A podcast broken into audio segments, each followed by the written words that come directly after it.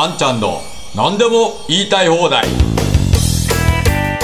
皆さんこんにちは。あんちゃんこと安藤博です。本日もあんちゃんの何でも言いたい放題ということでお話をしていきたいと思います。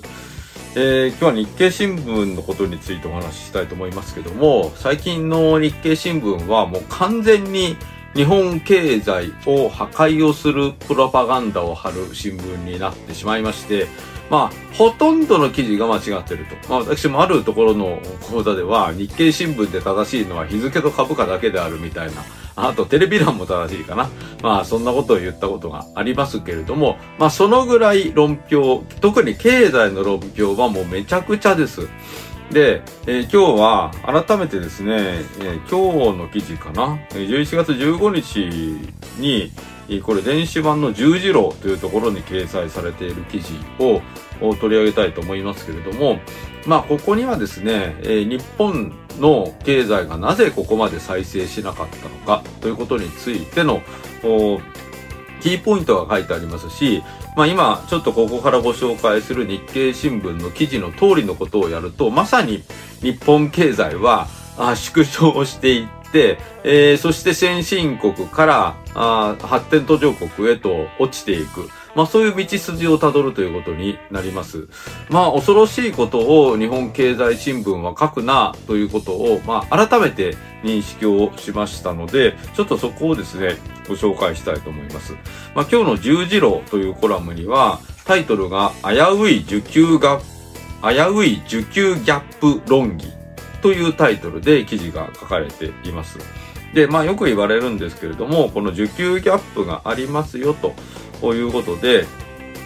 えーこの記事によるとですね、えー国内総生産 GDP の需給ギャップを景気対策で埋める必要があるという意見を耳にすることが増えたと。ね、それずっと言ってますよね、私たちも。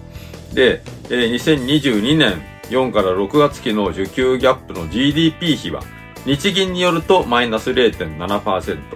内閣府によるとマイナス2.7%、金額換算で年率4兆から15兆円の需要不足であると。言われてるわけですね。で、需給ギャップとは平均的な供給力、潜在 GDP と総需要、現実の GDP の差分を指し、労働力、生産設備の稼働状況や物価変動圧力を見る指標とされるということです。で、まあ私たちはこの金額が今4兆から15兆みたいに言ってますけれども、全然足りないと思ってますけれども、この記事にもある通り、今の需給ギャップというのは平均的な供給力。ね、これを潜在 GDP と呼んでいますけれども、この平均的な供給力と実際の需要との差額を示しているということです。で、この記事が言うにはですね、えーもうそもそも政策で需給ギャップが埋められるのかと。ね、経済政策でこの需給ギャップ、供給力に対して需要が足りないというこのギャップを埋められるのかということに対して疑問を呈しておりまして、えー政府は2000年代以降に主なだけでも22回に及ぶ経済対策を行ったが、内閣府日銀いずれの推計でも約7割の期間は供給超過需要不足である。そうですよね。供給が超過していて需要が足りないということです。よくわかってるじゃないですか。だから、財政出動が足りないってことですよ。要は、政府が作る需要が足りないから供給状況が続いてるんじゃないですか。でもそのことは言わないんですよね、日経新聞は。で、この後こう続きます。生産能力があっても、ニーズや魅力がない財サービスは価格をどれだけ下げたとて売れない。政府が競争力や成長性の乏しい生産力を支え、民間需要が、を、民間需要が伴った供給力とするための変革が進まなければ、自律的な成長は実現しない。な、これ何を言ってんだかよくわからないですね。まあ、要するに、えー、要するにというか、この文章は何が言いたいんだか全然わからないですね。えー、他のみんなが作っている財とかサービスに魅力がないから売れないんだって言ってるんでしょうか。そうじゃないですよね。買う力が落ちてるから売れないんですよ。基本的には。そこのところには目がいかないんですね。で、最後がね、恐ろしいことが書いてあります。半ば恒常的に需要不足状態にあるとしたら、ある程度の年数で実現した総需要やその成長率こそが経済の実力である。恐ろしいですね、これ。半ば恒常的に需要不足状態にあるとしたら、ある程度の年数で実現した総需要やその成長率こそが経済の実力である。つまり、日経新聞が言ってるのは、今の日本の GDP が日本の実力だと言ってるんですよ。日本経済の実力だと言ってるんですよね。この後ですよ、さらに恐ろしい。決定的なのが。現状の供給体制の温存を前提に需給ギャップを人為的に減らすという着想は、経済再生を危うくしかねない。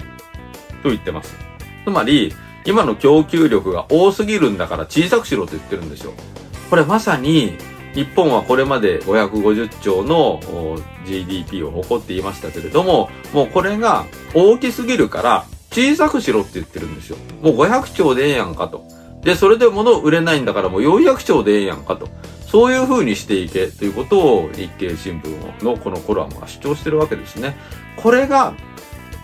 デフレの一番恐ろしいところなんですよ。デフレというのは物が売れません。で、値段を下げても物が売れない。生産能力が余るということになります。生産能力が余るということは、えー、一部の人は物を作っても売れないので、淘汰をされていきますよね。で、えー、知らず知らずの間に国内で物を作る力が奪われていく。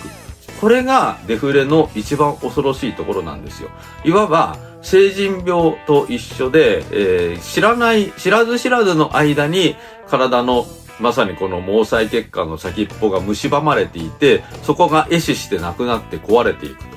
そういう状況なんですね。なので、デフレっていうのはそうやって、えー、日本経済がこれだけこう、ものすごい力強い大きな体を持っていたのが、先端が崩れていって、だんだん弱っていって、小さな体しか維持できなくなると。まあ、これがデフレという病気の恐ろしいことなんですけれども、この日経新聞のコラムは、もうそんなものを作れないんだから毛細血管の先っぽは切ってしまえと。で、小さくなったらいいじゃないかと言ってるわけですよ。このデフレの恐ろしさというものが本当に分かっていないし、デフレによって生産能力が既存されることによって、経済力は確実に低下をし、そして今まで作れたものが作れなくなると。そういう状況が起きるわけですよ。で、実際に今日本ではいろんな伝統技術というもの、まあ、伝統技術とまでは言わないかもしれないけれども、例えば